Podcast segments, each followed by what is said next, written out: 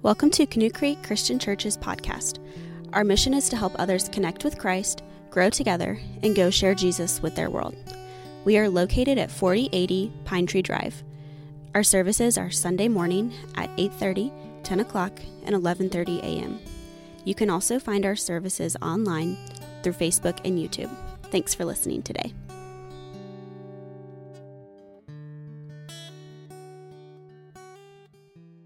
Be Thou My Vision is a song that I think beautifully captures uh, some of the qualities of this series that we've been in, especially the, the focus on uh, learning about God's desire to be present with us and learning how to seek Him as the treasure, not the treasure giver. That's such a key component in the series. And, and then combining that with what we're talking about today, having the vision to see beyond the circumstances that I may find myself in, to see beyond the chaos of the world around us. Uh, really fits well today because when this series was in my mind and we were working on it in November of last year, this is the sermon that I wanted to preach. And this is the sermon that motivated everything. Now, I would encourage you, if you haven't been able to be here, obviously uh, every message we preach any given Sunday can stand on its own two legs. But I would encourage you, it's a good investment of 25 minutes, whether driving to work or mowing the lawn or something, to just use your iPhone to jump on our app or to jump in the iTunes store and look for Canoe Creek, and you can hear our messages there as well. I think the messages in this series have been eh, very countercultural to where uh, our, our culture is trying to take the gospel and we need to bring it to just simply what Christ brought to us as the gospel and be really focused there. So, anyway, uh, th- like I said, this, this sermon was what kind of inspired and motivated this entire series. Um, as we get started, I was just thinking about what most of us would envision a nice beach vacation looking like, right? It probably looked like what's on the screen here. Uh, very serene and perfect and uh, you know, calm oceans, the sound able to put you to sleep. But sometimes the ocean looks like this, which is very different. Uh, the waves are heavy, it's the ocean's angry, and there's a lot of turbulence going on out there. Uh, in fact, we're Floridians, and so we can remember back to 2004 for those of us who were there during that time. And we had uh, what three hurricanes come right through us in one year, but and probably like we're woe is me, right? But do you remember what happened in 2004 as well? Uh, there was an earthquake below the Indian Ocean that sent a tidal wave to 14 countries, and within a matter of minutes, killed 230,000 people. Uh, the ocean, for many years, has been a symbol of chaos and, and mystery uh, to you know, people all over the world. And this is reflected in literature, and it's even reflected in the scriptures. Uh, the Jewish people who lived in that Mediterranean area and belt would see the sea as uncertainty, chaos. It's where evil and other things can come as a result. And this is reflected, in fact, in how John wrote his last letter, the, the letter titled Revelation. And when he talks about uh, the sea as symbolic to evil. And in chapter 21, the sea is cast out of the presence of God. Now, I've already had a conversation with God. There is going to be surf in heaven. So it's just a metaphor, okay? And the image, though, is that there's no evil that can stand in the presence of God. There's no evil that will be in the inter- eternal uh, presence of God. And, and as we think about that and how it's viewed and how it's seen, there can be a lot of chaos and struggles within our world. But it's not just Revelation where we read about this. In fact, the Bible starts out with it. In Genesis chapter 1, verses 1 through 2, in the beginning, God created the heavens and the earth. Now, the earth was formless and empty, darkness was over the surface of the deep and the Spirit of God was hovering over the waters. There is this picture of mystery, of darkness, of chaos, and the Spirit, literally, the terminology here is quaking over it with God's creative ability to take what is chaotic and what is formless and what is void and what is meaningless and bring life to it. And bring order to it. And that's exactly what he does. If you look at the creation account, you see this constant movement of there was this, but now there's this. There was this, but now there's this. Uh, all the way to the point of there being a garden that is in perfect peace, in perfect harmony, where you can dwell in communion with the, the mighty God who creates all that we see out of chaos, he brings order and peace and perfection. And, and we know the story that Adam and Eve, unfortunately, chose to break communion with God, and as a result, plunged humanity back into the chaos to such a degree that we see the chaos influence our lives and situations and circumstances even to this day. But look at the scriptures and how God has demonstrated his power over the chaos of this world. You know, when the powers of the chaotic sea literally flooded the entire world, God demonstrated his power over it through Noah in the ark. When Moses was leading millions of God's people out of uh, Egypt, uh, he stood between the Red Sea and an army that was about to annihilate them, and God demonstrated his power once again over the mystical and chaotic powers in that instance of the Red Sea by splitting it so they could walk through. David, when he's talking about being overwhelmed by evil and his enemies in Psalm 69, uses this kind of terminology Save me, O God, for the waters have come up to my neck. I sink in the miry depths where there is no foothold. I have come into the deep waters. The floods engulf me. Do not let the floodwaters engulf me, or the depths swallow me up, or the pit close its mouth over me. When the seas are pounding the disciples' boat and Jesus is asleep and they're afraid, Jesus gets up and he demonstrates power over the seas by just simply exclaiming, Peace be still. And his disciples see this and they say, Who is this? Even the wind and the waves obey him. Uh, all throughout history, we may just see a, a story here or a story there, but what we see is real events recorded for us for, for thousands of years and generations to demonstrate that even though we see we're in a world where there is chaos, not as a design of God, but as a failure of humanity, that God has power to influence, to overcome, to defeat the chaos. This is the scriptures put together for us to help demonstrate this over and over again. God has power over the chaos. Hope, the idea of hope is complete separation, difference from despair. And yet we live in a world that is full of despair. There's all kinds of despair, or there's false hopes. You know, um, despair is seen, I think, in our creative industry. I, I, tell you what, it seems like every week they make a new movie that's a dystopian theory, right? Like it's the end of the world and somebody's got to overcome this. It's, it's always about everything ending. And yet the hope in those movies is never really rightly placed. It's always put in our ability to accomplish or to do something at the end of the day. But apart from God, apart from the gospel, people have no vision for hope. This is why the church is so important. This is why preaching a proper gospel, the right message, and creating the right kind of Christian community is absolutely essential to the world because people need hope. People need to have a clear vision of hope. People need to see that, that, that God may provide us with many amazing things in this life, but He's the treasure.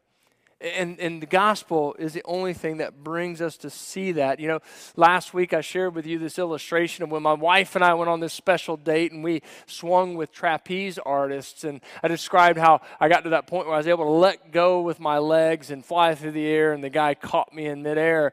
And I would define that as hope. That moment you let go and you have faith that that person on the other end is going to catch you. When you're in midair and you're just not sure and you're looking forward with a vision of what's coming, that's hope.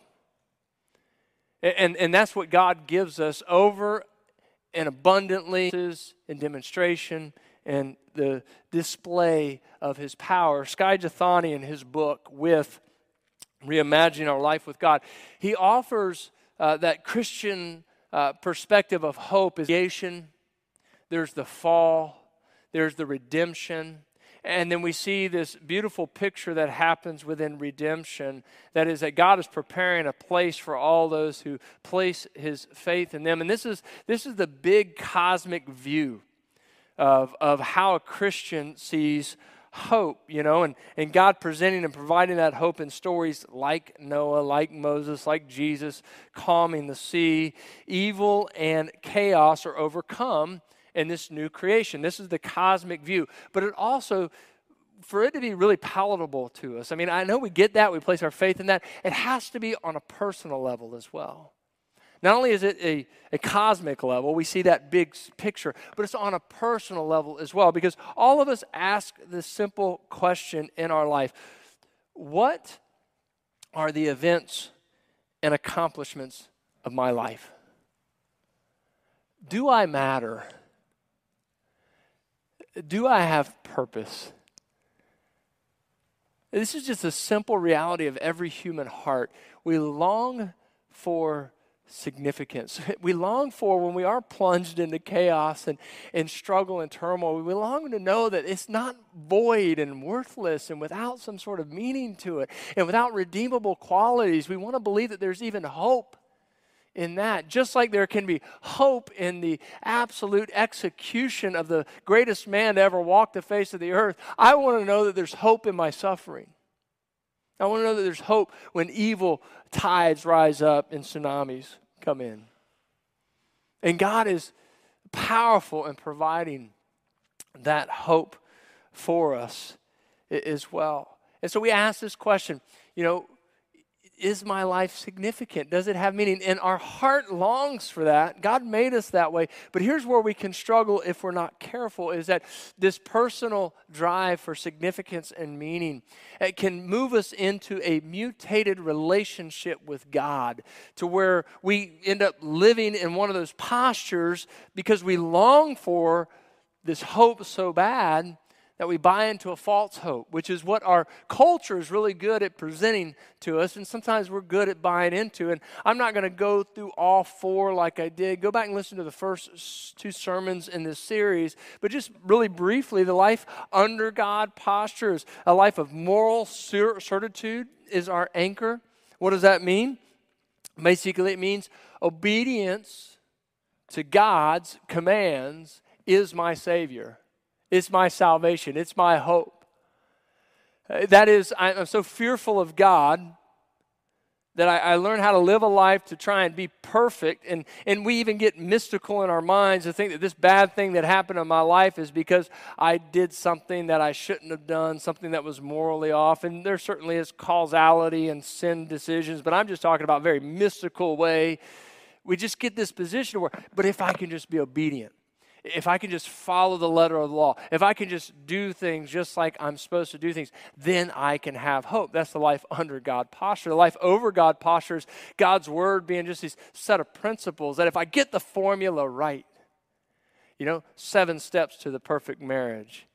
Uh, three things I can do to have the best kids. And you just keep on naming it, right? So then my principles and my formula, if I get that right, that's where my hope is.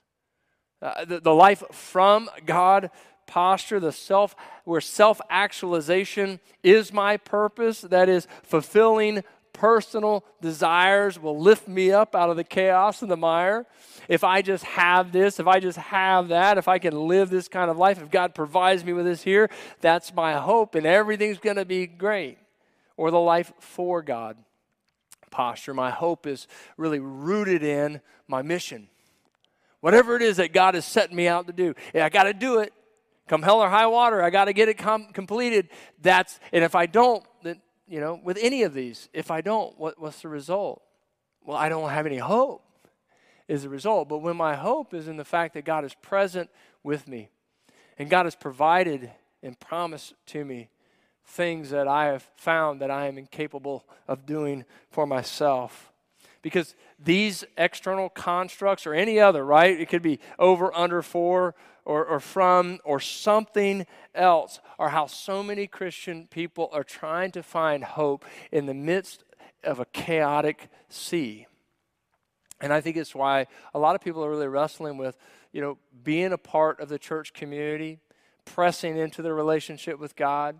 It's why we see more and more people statistically not getting engaged with a church family because I think that we're losing vision for what the gospel does in our life and the kind of hope that it ultimately provides for us. Because none of the constructs that this world gives us, whether it's something I've mentioned or something else that we create, can withstand the chaos of this world. Sooner or later, levees break. Sooner or later, hurricanes come. And, and none, of, none of the constructs of this world can survive the chaos of this world. Think about the, the male or female athlete who they're, they're a professional athlete their whole life, and then they experience a life uh, altering injury. They can't play their sport anymore. Where's their hope? Uh, think about uh, the, the retiree who is caught up in a stock market crash. Where's their hope? Uh, think about the homeless mother who's trying to find a place to live. Where's the hope? But where does the man or woman who's nursing a sick or dying loved one find hope? And where does a man or woman who's being rejected by their spouse find hope? You can go on and on and on, right? Suicide statistics uh, fluctuate, obviously. But generally, over a course of time, we've seen that suicide statistics are always higher among older people.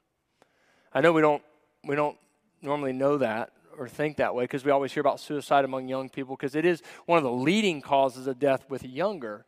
But per capita in number, it's always more who die by suicide who are older. Think about it this way. One person put it into really great perspective. They said, take a, a three by five, a stack of three by five card and, and just start writing on each card. Write down something that it makes your life meaningful right now. Relationships activities family accomplishments work memories you name it right? And if you're type a put them in you know rows on the table in front of you. If you're b just spread them all out okay? And just start thinking about at what stage of life will i lose this one? What stage of life will i lose this one? And of course sometimes we can lose them when we never even expected or anticipated as well. And, and then we can see as you start to remove all those things, when people have their hope built into their circumstances, they're in trouble. They're setting themselves up to fail miserably and terribly. What's the point in this? Well, I believe that the point is summed up best by a quote from Skye Jethani in his book. He names it really well. He says, Hope requires a sense of purpose and dignity. So important. A belief that we matter and that our life has value. But in a world of chaos, this hope cannot come from our circumstances. Our ability to control and maintain circumstances is just too feeble. What a perfect statement and a serious truth. But ask yourself the question how much of your hope for this or for that is bundled up in a circumstance? Whether it be a relationship, whether it be a family, whether it be a job, whether it be a financial thing, whether it be a location, whether it be a home. I mean, I don't know, you name it, whether it be your health. And so often, our hope is bound up in one of those issues of circumstance that we are just completely too weak to manage or control because we live in a world that is trying to manufacture uh, false hopes and good circumstances all the time. You know, well, I'm going on a vacation. Well, I'm getting a raise. And these things become the things that we put our hope in. Listen, they're all great. God blesses us in tremendous ways, but there's only one place where our hope is secure, and, and, and it's in God. When hope is contingent on our ability to maintain moral certitude and personal sta- circumstances, all hope will be lost. It's not a potential, it's a definite. When I put my hope, when you put your hope in my ability, my moral certitude, or my ability to manipulate and manage the circumstances in my life, I am setting myself up for the biggest failure I can ever experience in this world. Because no matter how good we are or we can be, no matter how moral we can be, no matter how lucky I can be to maybe find myself or wisely put myself to where circumstances are good, sooner or later the seas rise the chaos comes and the chaotic takes over. And what about those who are not good at conforming? You know, we're talking about a relationship with God when we're talking about the presence of God in our life. And what about the people who just don't fit the mold? You know, I think there's so many people that are not sitting in this room today just because they've been told through cultural church experience that they don't fit the mold. And, you know, before you are quick to say, well, you know, look, you know, you got to act a certain way, you got to do a certain thing. If you're following Jesus, your life should be this way. Just be careful because you're walking a very fine line there of legalism. And also be careful because you're, you're walking a fine line with something that's personal to me because the kind of people who don't fit my, the mold, those kind of people were my dad.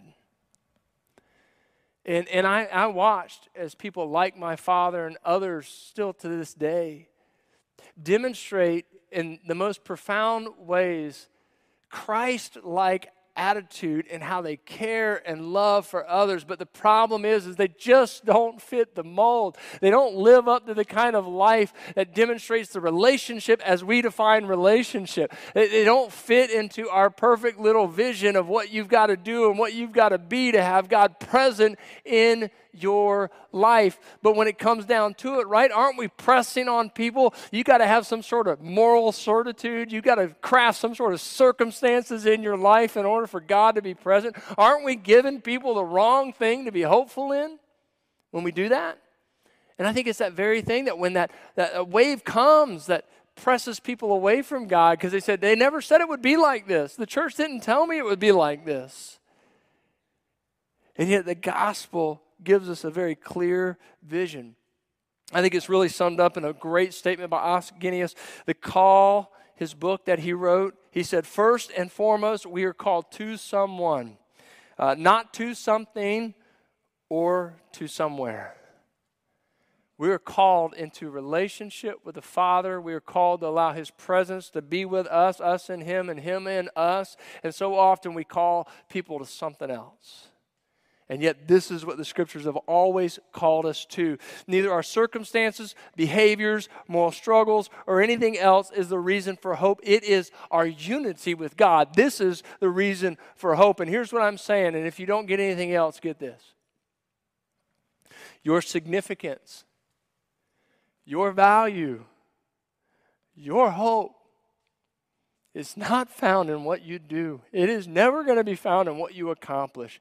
It will always be found in who is in who you are with and who desires to be with you. Don't miss it. When Jesus is in the boat with the disciples, it didn't matter what kind of chaos was going on around the boat. It didn't even matter what was happening in the boat. What, what mattered was who was in the boat. And God has made his presence available to everyone. And we need to ask how am I eliminating myself from that? How am I getting too involved in institutionalized religion to where I'm excluding in how I think and how I see other people from that promise that is made to everyone in humanity? How am I trying to put some sort of mold on myself or somebody else that you got to look this way, you got to be this way, you got to do this? To tell them that they don't fit in the story that God is crafting for everyone. In a world where controlling our circumstances is impossible, our hope must come from the one who has control over the chaos. When our hope is anchored in anything other than God alone, our expectations will fail us miserably. That's why I think that this is one of the best verses, and I can only read part of it. I would encourage you to read the rest of it It begins in Hebrews chapter 6, verse 13. When God made his promise to Abraham, since there was no one greater for him to swear by, he swore by himself, saying, I will surely bless you and give you many descendants. And so, after waiting patiently, Abraham received what was promised. People swear by someone greater than themselves, and the oath confirms what is said and puts an end to all argument. Because God wanted to make the unchanging nature of his purpose very clear to the heirs of what was promised, he confirmed it with an oath. God did this so that by two unchangeable things, in which it is impossible for God to lie, we who have fled to take hold of the hope set before us may be greatly encouraged. We have this hope as an anchor for our soul, firm and secure.